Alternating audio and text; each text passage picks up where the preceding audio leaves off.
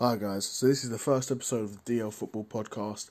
I suppose this episode is more um, introductory because um, just to see, I think just to get a feel for what you guys like.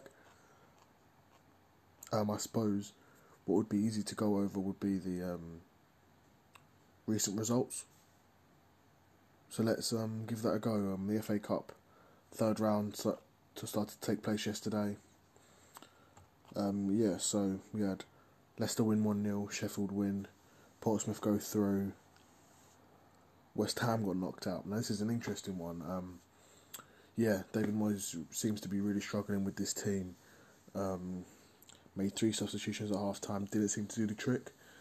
West Ham's in a really interesting situation where where the there seems to there was a um, maybe a feeling from the fans that the board don't really back their managers, which I think they half do and they half don't. I mean, Pellegrini was given money, a lot of money to spend, and brought in a lot of players with a lot of high profile players like um, Felipe Anderson, Yarmolenko, um, Sebastian Haller to an extent, to an extent, um, Zabaleta. He players were brought in. I, I believe Zabaleta was brought in under Pellegrini. Um, correct me if I'm wrong. But yeah, just just wasn't really um, clicking under him. They had a good good last season, decent last season. Really didn't really didn't um, pick up where they finished off this season. Really bad form this season, and I suppose that that mentality has been carried um, on under David Moyes, who um, I think was a sensible appointment by West Ham. I wouldn't say the absolute best considering their situation. I mean, getting Pellegrini in the first place wasn't wasn't the most. I mean, ambitious was an ambitious appointment, I'd say, but um, because he because he, he's got the caliber, um, supposed to be an attacking coach, and won the league with Madrid, but Man City. Also, I think Man City also exposed him a bit, exposed his lack of tactical flexibility. Um, in his persistence in playing certain players in certain positions under Man City. I think particularly Yaya Toure used him quite poorly, and um, yeah, at Man City. Despite I mean Yaya Toure is a quality player, so that quality will always shine through. But I think Pellegrini wasn't getting the best out of him. Um, yeah, so Pellegrini as an appointment in the first place was a bit odd, but Slaven Bilic returns to West Ham, uh, his old stomping grounds, and gets the win. West Brom themselves um, had a flying start to the season. A really, really um, fun attacking front front three or four that they would play, and um, the whole team was clicking really well. And they're top of the championship. A recent form has been shocker for them. Really, recent form has been shocking, but um, they're still top of the championship. They look like they could come up this season, um, back to the Premier League which um, would be good to see because West Ham, West Brom's a good team and was in the Premier League for a while. Um, yeah, so Slaven Bilic, Slaven Bilic himself was a good manager, I suppose. I think yeah, no, no, a good manager. He um, had that really good season at West Ham when um, they finished seventh, and a really yeah, a really good season. Last season at St Mary's, but um, got the win there, so they'll fare through to the next round. Be interesting to see who they uh, draw. Uh, we have Norwich City going through. A good win for Norwich City away to um, Burnley. Um, yeah, uh, Daniel Farke. I mean, I've said it. I've said it before to friends of mine. This Norwich team reminds me a lot of Blackpool. Um, a few years ago, well, more than a few years ago now, when they were in the Premier League, a team that just played attacking, free flowing football I didn't care if they would concede four because they because they wanted to score five. That football isn't sustainable for a team that's just come up. Um, and it looks like they'll go down this season.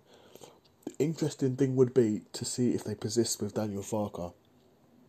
That'd be really interesting to me because I think Daniel Farke is the kind of manager that teams like Norwich should be getting. A, but a long, he's a long term manager I think they could have easily panicked halfway through the season and got him um, someone like a David Moyes easily and tried to steady the ship. But um, the Norwich board fans um, and the manager seem to be committed to a certain style of football, and um, they know in term, if given enough time, that this style will prove um, will prove successful. But um, in, it might it might get worse before it gets better, sort of thing. Um, Chelsea go through in a close match against Hull City. Hull City, I, I like Hull City's team. Um, Jarrod Bowen in particular, a really good player, really strong uh, winger that could definitely do a job in the Premier League. And um, I would love to see, in general, more clubs buying from the Championship in the Premier League. But um, he's just signed a new contract at Hull to keep him there for for I think the next couple of years at least. Um, so that will that will make it a lot harder for him to be sold. Um, and if he is sold, Hull will get a very nice chunk of change for him. But Chelsea go through. Chelsea have been struggling of late. They um, didn't manage to get three points at home against a really poor Arsenal side this season. Obviously, Arsenal have picked up a bit under Mikel Arteta, but overall, the season hasn't been good at all. But Arsenal did show fight in that game, and Chelsea did manage to get through to the next round of the FA Cup. So that, that's um that's it for this segment, the FA Cup roundup. Um, I'll see you next segment. See you there a bit. Hi, so we're going into the second segment now. So um, I think what we'll do now is we'll go through some transfer rumours and I'll um, give my opinion on it and see what teams um, should be doing, um, if it's a good signing, if it could work, if the player will fit into their style, etc. So um, first of all, we've got the Inter CEO saying he's optimistic of finalising Eriksen deal in the next few days. Now, Christian Eriksen is an interesting player. Um, he brings certain qualities to a team. Um, he brings creativity, a bit of flair, um, decent work rate, um, good, de- decent from dead balls, I'd say. Um, attacking a really good option, and um, he may he may be the final piece to Conte's um, jigsaw puzzle at Inter. But and this is the thing with players that um, are trying to get moves away is when they are in t- when they're in terrible form like he is now. You could say that he's maybe um, packed, uh, taken his ball and gone home. Um, and I think if play, if a player can do that at one club, he can do it at another. So I think that says a lot to his men- to his mentality as a professional.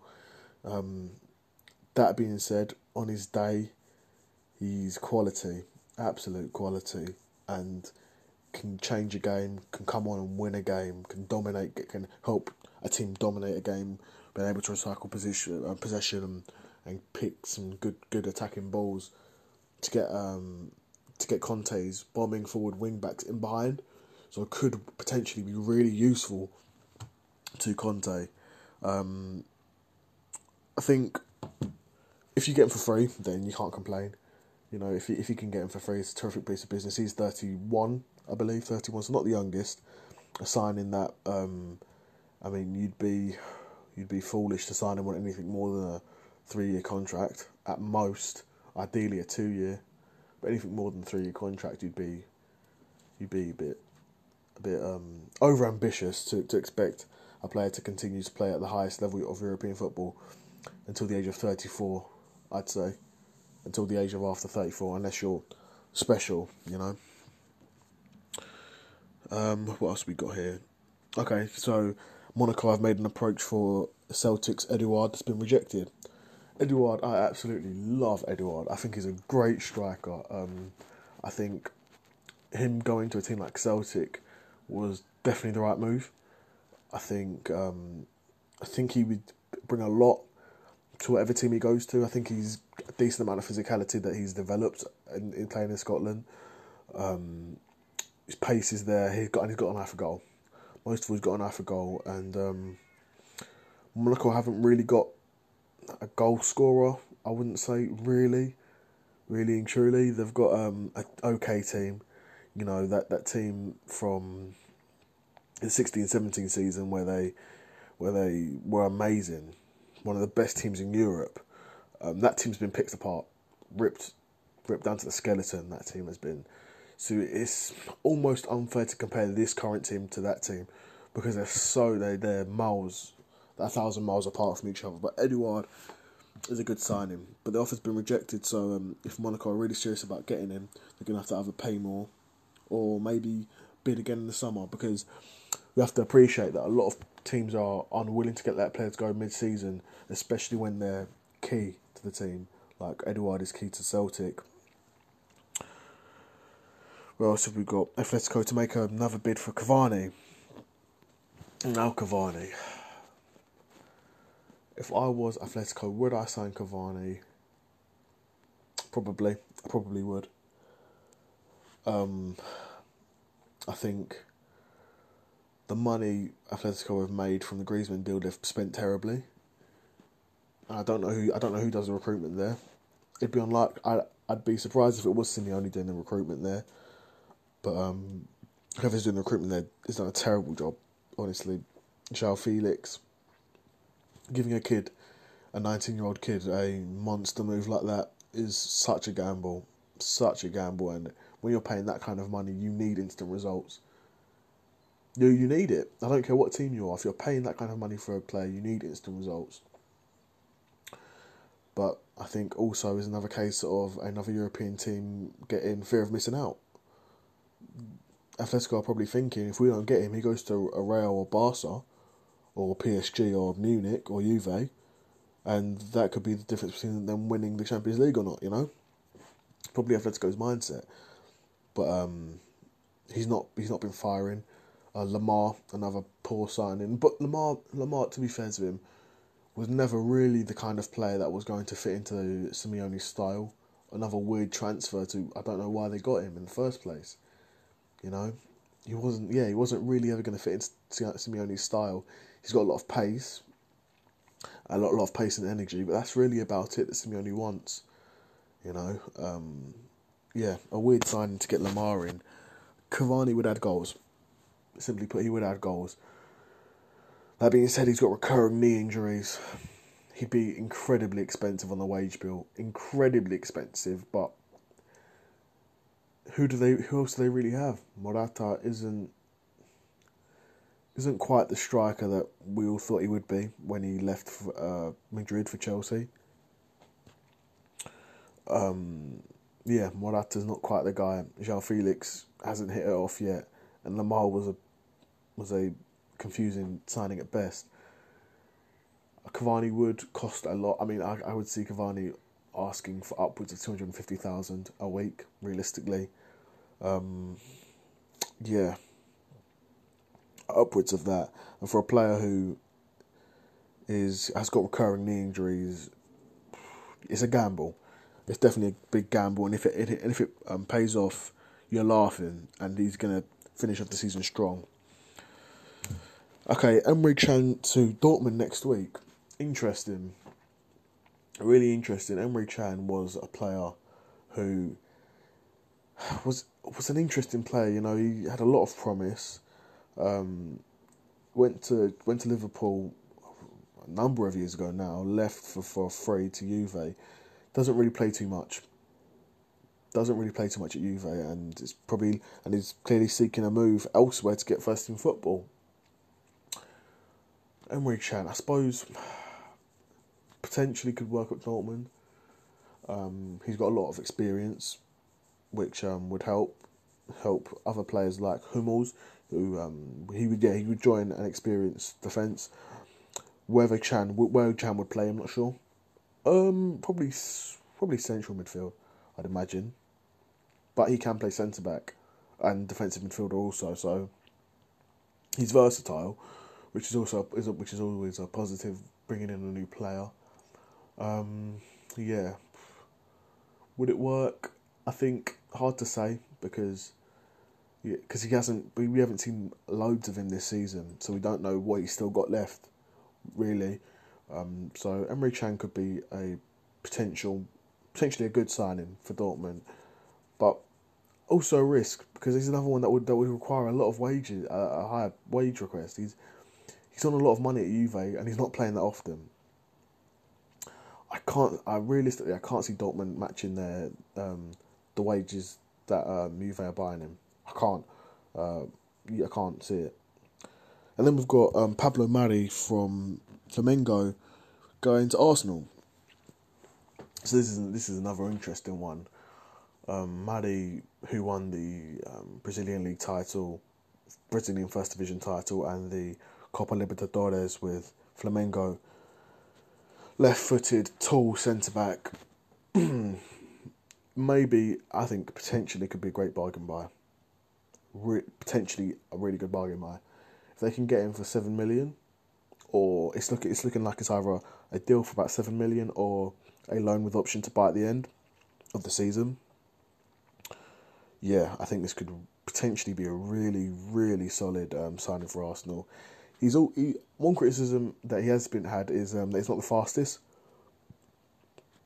which is interesting because Flamengo have known have been known recently to play a high line, but um, yeah, he's not the fastest, which doesn't surprise me because of his height.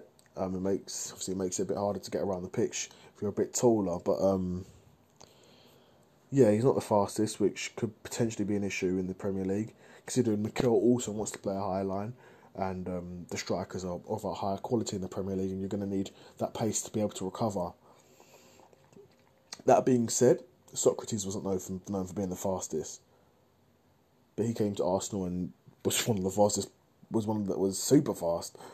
Was actually super fast when he came to Arsenal. So it's one of those things. But I don't watch the Brazilian league a lot. But um, we'll have to see how fast he is, and if he's got the positioning that can make up for that loss in pace. Um, it'd be hard to compare him to greats like um, who's a great. I mean, I could use John Terry as an example, a player who wasn't particularly fast but had great positioning to be able to recover.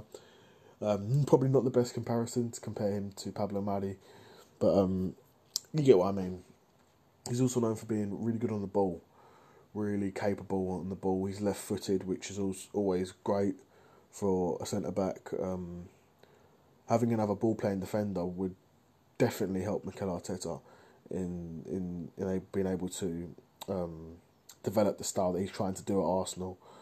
Um, it was also um, rumoured that Man City were interested in bringing Pablo Mari back, but um, nothing formal happened.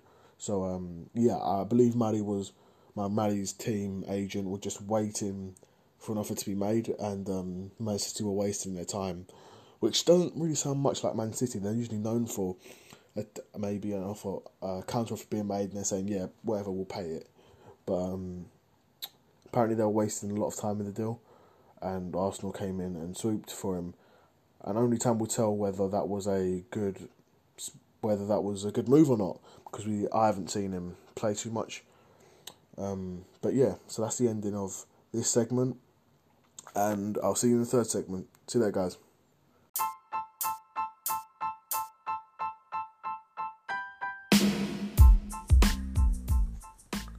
Okay, guys. Um, welcome to the third segment. I suppose this will be um, an outro. Just um, yeah, massive thank you to those who have um, stuck through this whole thing. I think um, the first two segments for 18 minutes altogether. So yeah, massive thank you if you stuck through the whole way. Um, also, um, let me know if that was a decent length, if it was too short, too long. The way you guys can contact me is on Instagram at dlfootball365. That's me. Um, yeah, give me a follow if you're not following me already. Uh, I've been getting loads of support over there um, recently. Um, we're a small page, we're growing super quick, and um, check out my story for new posts because when I when I post a new post, um, I put on my story. Also, turn on post notifications, also because that'll let you know um, instantly when I when I post a new post. Um, I post everything from tactics to transfers to football stats. Um, yeah. So yeah, give me a follow, DL Football three six five. Um, thanks for all your support and thanks for listening. I'll ch- uh, catch you next time. See you later. Cheers.